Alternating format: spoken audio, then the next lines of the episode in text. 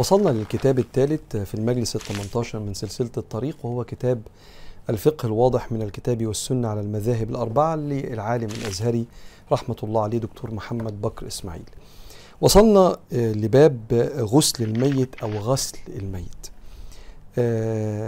بيوت كتيرة يعني ربنا يبارك في أعمار الجميع لكن لما في بيوت بتتعرض لحالة وفاة وربنا بيقول إنك ميت صلى الله عليه وسلم وإنهم ميتون.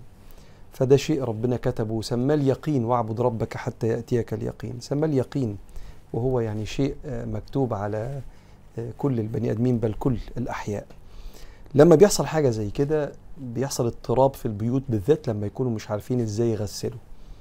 فممكن حد منهم يجتهد ممكن يقدروا يحصلوا على مغسل يبقوا قلقانين المغسل ده بيغسل على السنة ولا لأ. فتعالوا مع بعض النهاردة نتعلم كيف يغسل الميت. قال حكم تغسيل الميت يجب غسل الميت المسلم وجوب كفاية على من حضره من المسلمين. ومعنى وجوب الكفاية أنه إذا فعله البعض سقط عن الباقين. عندنا حاجة اسمها فرض الكفاية وفرض العين. فرض العين يعني يتعين على كل إنسان يعمل الموضوع ده زي الصلوات الخمسة. فرض عين يعني أنا أصلي صلواتي الخمسة وأنت تصلي صلواتك الخمسة.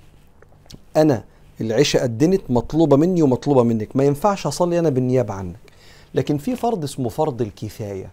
لو بعض الناس قامت بيه مش لازم الباقي يعملوه. فغسل أو غسل الميت لو بعض الناس قامت بيه خلاص. مش مش فرض على بقية العيلة تعمله. لازم كل واحد يشارك. لا.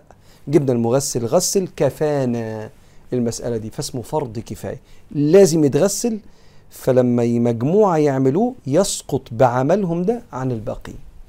أما الشهيد الذي مات بيد كافر في معركة فلا يجب تغسيله ولا يستحب. روى أحمد أن رسول الله صلى الله عليه وسلم قال لا تغسلوهم فإن كل جرح وكل دم يفوح مسكا يوم القيامة. الشهيد الذي لا يغسل هو الشهيد اللي في معركة ما بين مسلمين وغير مسلمين. ساعتها هذا الشهيد عندما يقتل في المعركة يدفن يكفن في ملابسه ويدفن في بملابسه وبجراحه ويبعث عند الله اللون لون الدم والريح ريح المسك. أما من مات حريقا أو غريقا ودول شهداء عند ربنا لكن ليسوا شهداء في معركة ضد غير مسلمين. فياخدوا منازل الشهداء في الآخرة بس لا يعاملوا فقها معاملة الشهداء الذين لا يغسلوا إذا ماتوا شهداء. من مات حريقا أو غريقا أو ساقطا مترديا من فوق حائط أو جبل كل دول إن شاء الله شهداء. فإنه يغسل وحتى لو بقي في جسمه عضو واحد كاليد أو الرجل عند أكثر الفقهاء. كيفية الغسل؟ يغسل الميت أولا بماء مطلق يعني لازم في الأول وش مية كده يغسل على جسم الميت كله. مية من غير أي لا روايح ولا أي صابون. فيعمم جميع جسده بالماء بعد عصر بطنه لإخراج ما فيها وإزالة ما علق بجسمه من نجاسات. في حاجة بتتعمل في غسل كده إن إحنا الأول بنقعد الميت وندوس على بطنه كده شوية. ليه؟ عشان ممكن يكون في بطنه بعض المخرجات. والناس اللي بتعرف الغسل اللي عارفة الحتة دي. علشان ما تخرج إنه خلاص ما بقاش عنده تحكم في عضلاته. الحاجات دي ما تخرجش في الكفن بعد ما يتغسل وخلاص وهندفنه ونصلي عليه ما تخرجش في الكفن فتعمل شكل مش كويس أو رائحة مش كويسة. فبندوس على بطنه كده يخرج منه بعض النجاسات اللي لسه قد قد تكون من مخرجاته كانت في بطنه ومات بها. فبعد ما خلصنا الموضوع ده وعادة الناس بتغسل بتبقى على ترابيزة كده كبيرة وفيها فتحات بتاعت الغسل. وبيترش الحاجات دي بالمية فكل المية بتنزل في المصرف بتاعها. قال وينوي المغسل عند غسله غسل الميت. إحنا بنعمل إيه دلوقتي في الميت؟ واخدين نية إن إحنا نغسله. دوسنا على بطنه رجعناه نام تاني ودلقنا عليه مية كأنه بيستحمى كده كل جسمه. ويستحب أن يوضع الميت على مكان مرتفع ليسهل غسله. وأن تستر عورته إن لم يكن صبيا صغيرا. لما بيغسلوا الميت بيجردوه من ثيابه وبعدين بيحطوا زي فوطة كده من من سرته كده لغاية منتصف فخده حتى تستر العوره قال وينبغي أن يغسله أمين كاتم للسر حتى لا يفضح أمره يفضح أمره إن رأى فيه ما يعاب. آه واحد مثلا هو ميت كان وشه أزرق شوية. طب وشه أزرق ده بسبب حاجة في الدم في صفايح الدم ف... فيطلع يقول يا ده كان وشه مش منور كان وشه أزرق. أو واحد ملامح وشه وهو ميت مش مبتسم. زي ما يكون يعني وشه شوية كده كان وده اللي تجمدت عليه عضلات وشه. كل ده ملوش علاقة بكان صالح ولا مش صالح لأن في ناس كرام يعني نحسبهم عند الله من الأولياء والصالحين. لما ماتوا حالتهم الصحية ما كانتش مخلية وشهم مستريح بعضهم لما لما توفي انفرجت أساريره وكانوا مستريح وبعضهم لما توفي كان يبدو إن هو كان متألم أو حاجة زي كده. فما يطلعش بره واحد سم... أنا آسف كلمة يفتي فحد يقول له هو كان بيضحك ولا لأ؟ يقول له لأ ده كان وشه مزرق ومش عارف إيه. لأ استنى بس واحدة واحدة واحدة واحدة عشان ما تخوفش الناس عليه وما نحطش أفكار أو قواعد الشرع ما جاش بيها. فاحنا بنغسل الميت ونحسبه عند الله من الصالحين. كان مبتسم وعامل بقى اصبعه كده زي ما الناس بتتمنى. حلو. كان مش مبتسم أو جسمه شوية واخد لون تغير شكل دمه أو قعد فترة في الثلاجه لغاية ما تصريح الدفن طلع. كل التفاصيل دي المفروض الإنسان يكون أمين فلا ينقل إلا كل خير. قال صلى الله عليه وسلم ليغسل موتاكم المأمونون. ناس عندها أمناء عندها أمانة يعني. ثم يغسله ثلاث مرات بالماء والصابون كأنك بتحمي بني آدم.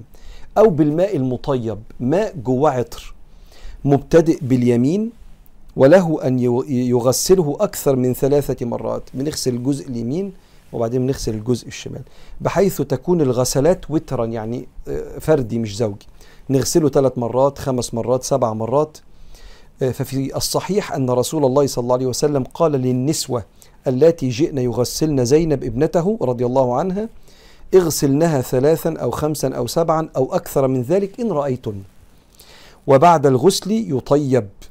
جسمه بطيب مثل الكافور أو ما يقوم مقامه. زمان كان في نبات لما بيتحط في المية كده بيبقى ليه ريحة كويسة أو هو نفسه النبات ريحته كويسة فكان يطيب بيه الناس.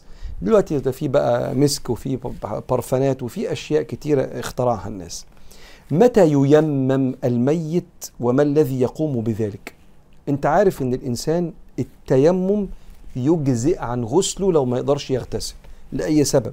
عدم وجود الماء لو عنده جرح كبير لو اغتسل ممكن يموت زي ما حصل لبعض الصحابة فبيتيمم وزي ما التيمم يبقى مكان الوضوء بيبقى مكان الغسل.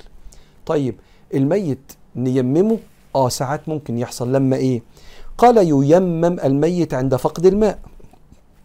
مش هنقعد بقى سايبينه لغاية ما المية تيجي إذا فقدنا الماء أو نلاقي مية يعني. أو كان الجسم يتمزق بصب الماء عليه بأن كان محروقا. مثلا أو كان الميت رجلا وسط نسوة ليس معهن رجلا آخر يغسله.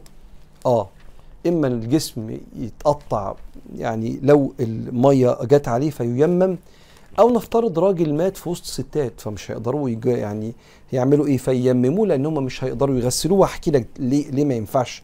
يعني طبعا واضح في في الطبع أو في الفطرة إن مش الطبيعي النساء تجرد رجل من ملابسه وتغسله. طب نعمل إيه؟ نيمم هذا الرجل. أو الميت امرأة وسط رجال ليس معهم امرأة تغسلها. فقد روى أبو داود في مراسيله عن مكحول أن النبي صلى الله عليه وسلم قال إذا ماتت المرأة مع الرجال ليس معهم امرأة غيرها والرجل مع النساء ليس معهن رجل غيره فإنهما ييممان من التيمم يعني ويدفنان وهما بمنزلة من لم يجد الماء. حتى لو في مية بس ما فيش حد يغسل خلاص. لأن دي ست مع رجالة أو راجل مع ستة. فساعتها كأنه ما لقيناش المية. وييمم المرأة ذو رحم محرم.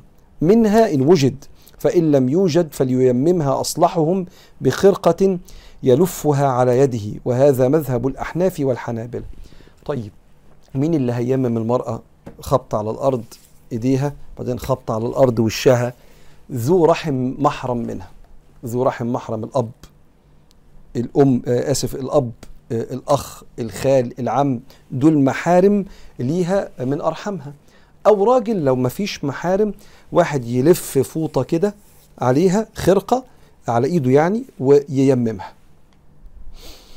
هذا مذهب الأحناف والحنابلة. ويرى مالك والشافعي جواز أن يغسل المرأة ذو رحم أو ذو رحم محرم منها لأنها كالرجل بالنسبة إليه في, العرو في العورة والخلوة أو الخلوة.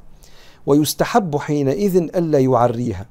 آه ده في ست ماتت وممكن يبقى أبوها أو أخوها أو عمها أو خالها موجودين. ينفع يغسلوها؟ مالك والشافعي قال آه بس بلبسها. بل يصب الماء على جسدها وعليها ثوب يسمح بوصول الماء إلى الجسم. أما إذا لم يوجد ذو رحم محرم فليس للأجنبي. الأجنبي الحد اللي ينفع يتجوزها.